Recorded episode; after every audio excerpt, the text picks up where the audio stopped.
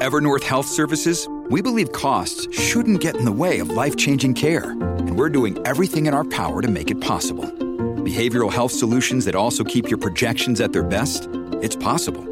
Pharmacy benefits that benefit your bottom line? It's possible. Complex specialty care that cares about your ROI? It's possible. Because we're already doing it. All while saving businesses billions. That's Wonder made possible. Learn more at evernorth.com/wonder. Welcome to Machine Learning. I want to talk about Jesus knows my name is my title. And it starts with a event that I had, which I mentioned before, but didn't go into greater detail. But I thought I'd share it. Um, so we were traveling to a family activity in Utah, and my wife received a text that said that an individual we knew, a friend of our family, had requested that I give a particular blessing. And when I asked my wife how that happened, she said the individual had been praying to know who could help her, and my name came to mind. Um, I was a little bit surprised, but I had been previously talking to the Lord about wanting to help.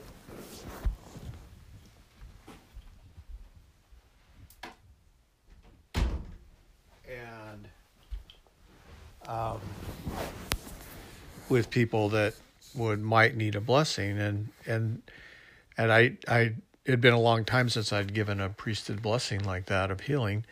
And I was just you know asking the Lord if you know I know that we weren't supposed to go ask people if they would like to have a blessing but I had just mentioned that in my prayers and um and I found it just real interesting because when I did receive that request, it was very humbling.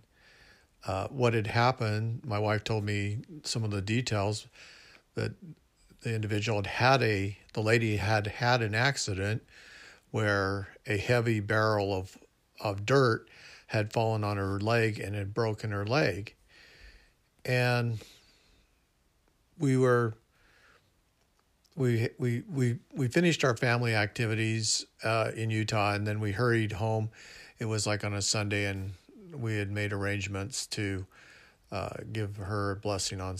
I'd given arrangements to give her the blessing on Sunday, and so as we headed home, I, I, I you know my mind was racing and thinking about you know what I should say and and and uh, I knew that once I um, placed my hands on her head, I would know what to say, that the thoughts and feelings would come to my heart.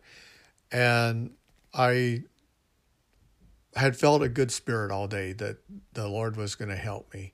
And so um, we we got to an area, and all of a sudden, around Burley, Idaho, everything came to a dead stop, and it was just like the freeway wasn't moving cars on the freeway weren't moving, and there had been an accident several miles ahead. And, you know, we waited for quite a long time, and there was no, um, you know, the traffic was moving very slowly. And so we, we realized if the traffic didn't get moving soon, that we would be late for our appointment. And there was an area where I could turn around and uh, I did, and I went across and I turned around and went back and took a a, a road, an old freeway road, and I was able to get to um, King Hill and then get back onto the freeway, and we were able to get to our appointment. The blessing was fantastic.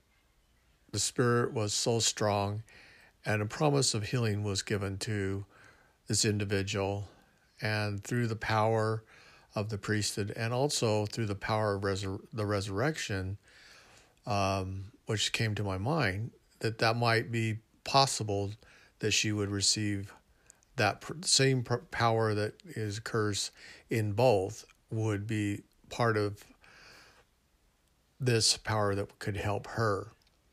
And uh, concluded it.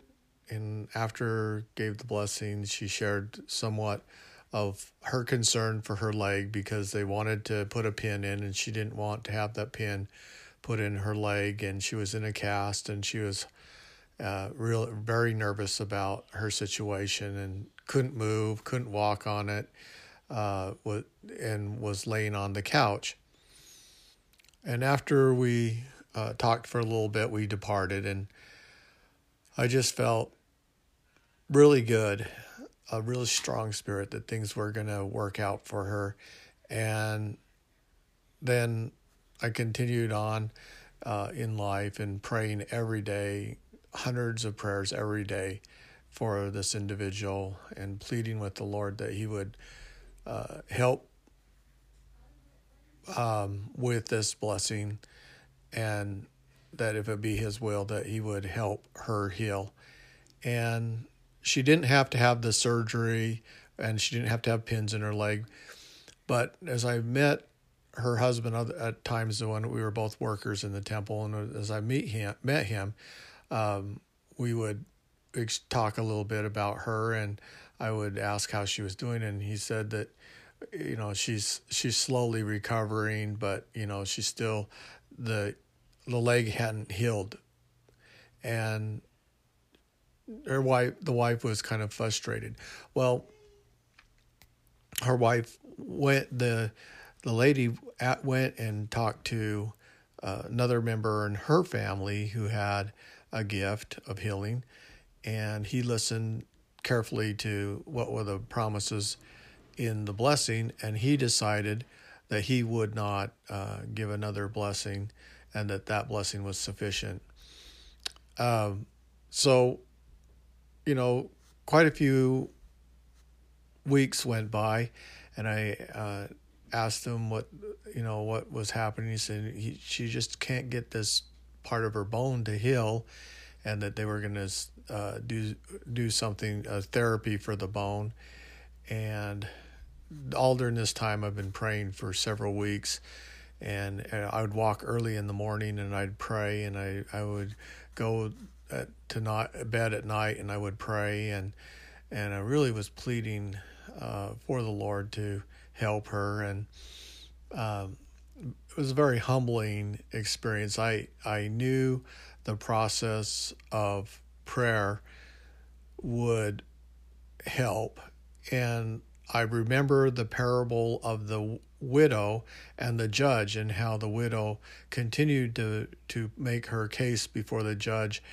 and she was persistent. And I knew that I, did, I couldn't be forceful or tempt the Lord, but I, I could be persistent and I could exercise my faith and and stay focused on on uh, helping. Well, one day while I was walking around the neighborhood, I, I walk early in the morning with my dog.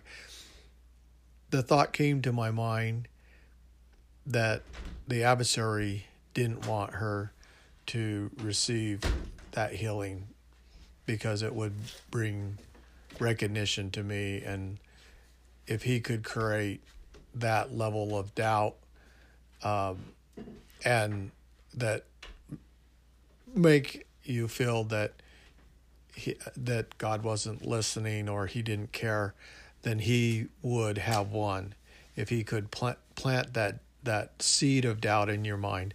So I told her husband that what I my impression, and he went home that evening and gave his wife a blessing, and it was within like almost a week later, she had returned back to the temple, or it was maybe a couple of weeks, but it was a short period of time after that, and maybe it was a, a little bit longer than a couple of weeks, but it, it wasn't as long in the maybe it was a month. I I don't remember the exact amount of time, but um,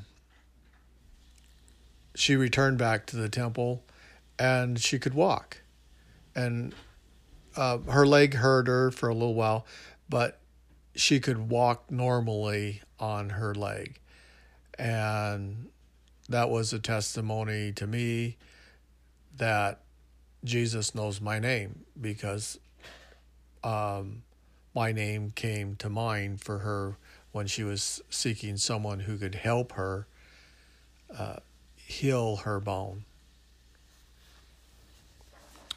Well,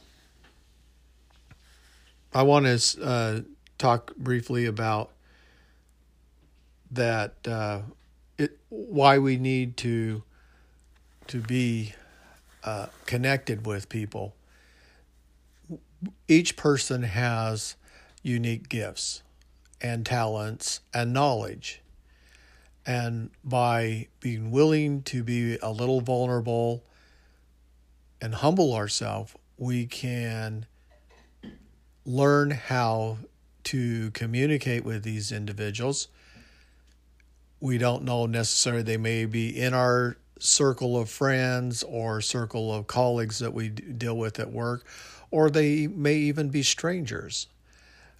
But if we can listen, watch, observe, and understand, it is possible for us to make a connection. And through that connection, we can learn how others feel. We can overcome um, our insecurities. Maybe we we're afraid that they might be critical of how we think, or we we feel like they might see vulnerabilities within our character or character weaknesses and flaws that um, could be exploited, or we we feel insecure about our self identity identity and um, that makes us uncomfortable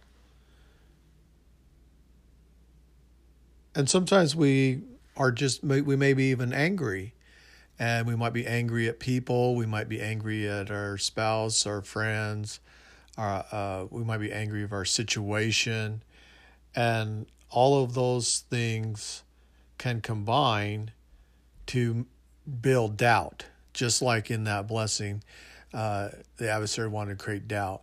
And we start to believe that we can't have a solution. We can't have a miracle and when that happens, it um, robs us of our hope.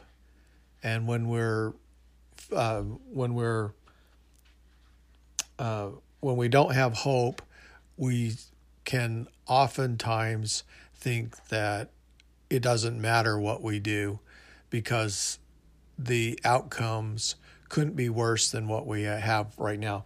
But that's so far from the truth. we can have the Spirit of the Lord prompt us. He can guide us. He can give us a name, just like uh, this lady had her a name given to her, and we can decide if we want to yield our will to God. Now, the reason why yielding your will to God is so critical is that it will be the first time that you can begin to feel uh, special relationship or connection with God.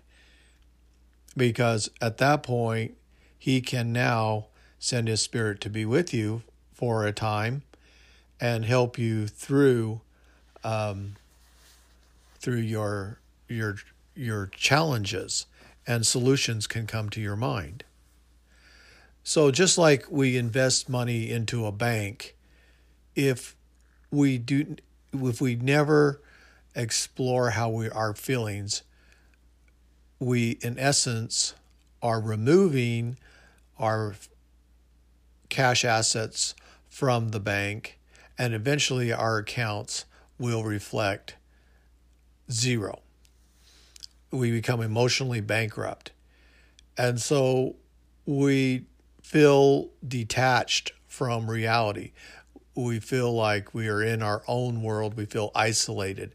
And so this connection to community is lost. This connection to our friends, the connection to family, connection to God is lost. When we are attempting to recover or to become closer with God, we begin to invest into feelings of others. We think, well, how would this make this person feel? And how does my actions contribute to their feelings? Or we could say, um, how does it feel when I'm rude to someone I don't know? What if I put their comfort above my own? Christ often went in search of individuals who were lame, blind, deaf, um, covered with leprosy, diseased, blood disease. He would find people, average people, who may or may not have had faith. And seeing the opportunity to demonstrate that he was the Son of God, the Messiah of the world, that he walked among us, that he um, came to save not the whole, but those who were sick, or the sinner, or those who were had infirmities, provide relief to the poor, provide comfort to the sick. He was willing to descend from his statuses of God to that of a mortal.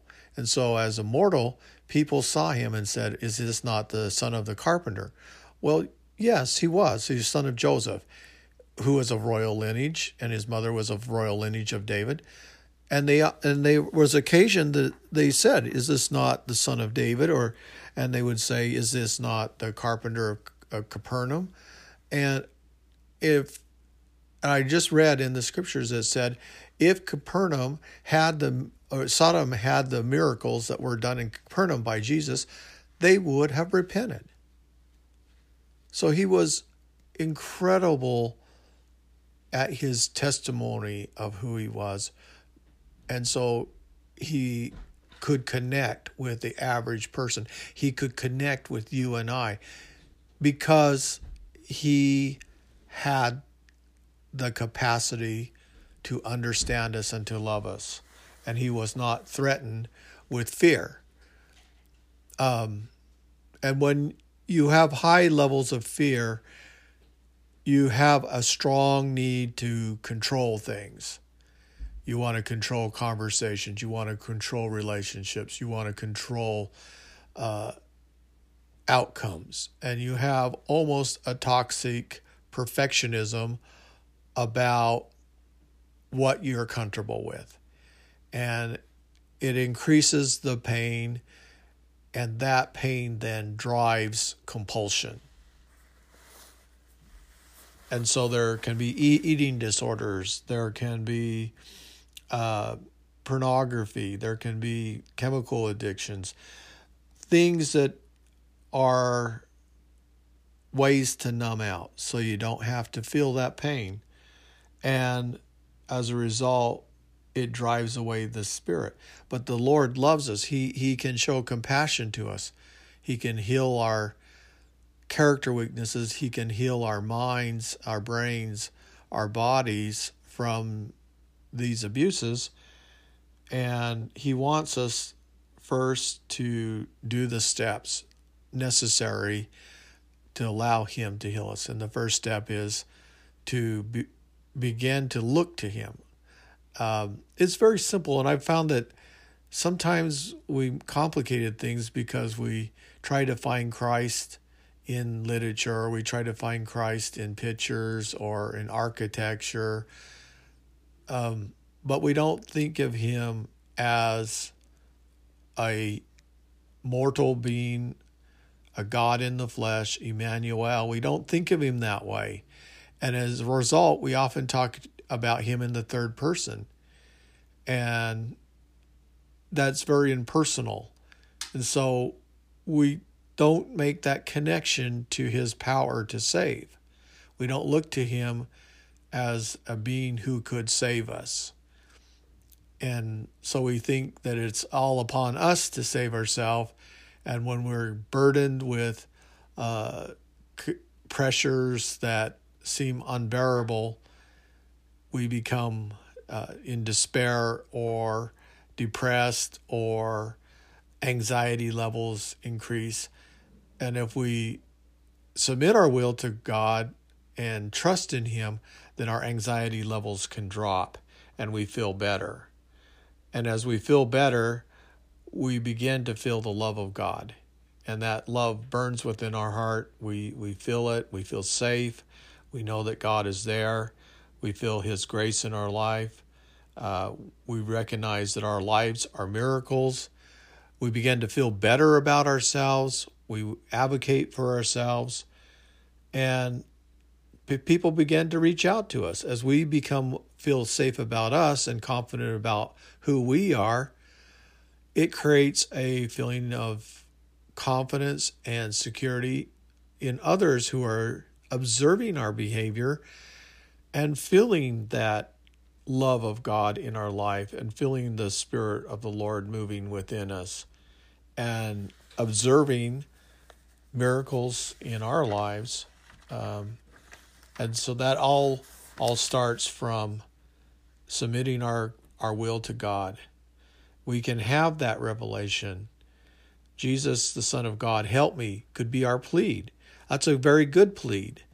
We're acknowledging that He is the Son of the Heavenly King of all the universe and that He has the power to help us. And how does He have the power to help us? He can make our case before the Father, and the Father can forgive us of sin. And He can ransom us, He can pay for our sins um, and we don't necessarily understand completely that process, how God fixes us, but we could go to bed at night and feel peace. We can feel rest. We have to be accountable. We have to uh, feel the consequences of our choices. We have to uh, do the hard work to heal our heart, but it can be God who, it will be God who fixes us ultimately, whether it's through physically, emotionally, spiritually, or mentally. He, it is Him who fixes us. Uh, relationship conflicts that we have, He can help resolve those conflicts by softening the hearts of those who may be bitterly offended by us. He can help us gain strength when we we decide that it's too much, the pain's too great, and we just need uh, a chance to escape. Um, when we feel our chances of success are low, we can feel empathy. And I think that's the great human connection is to realize that he can understand how we feel and uh, and empathize with us.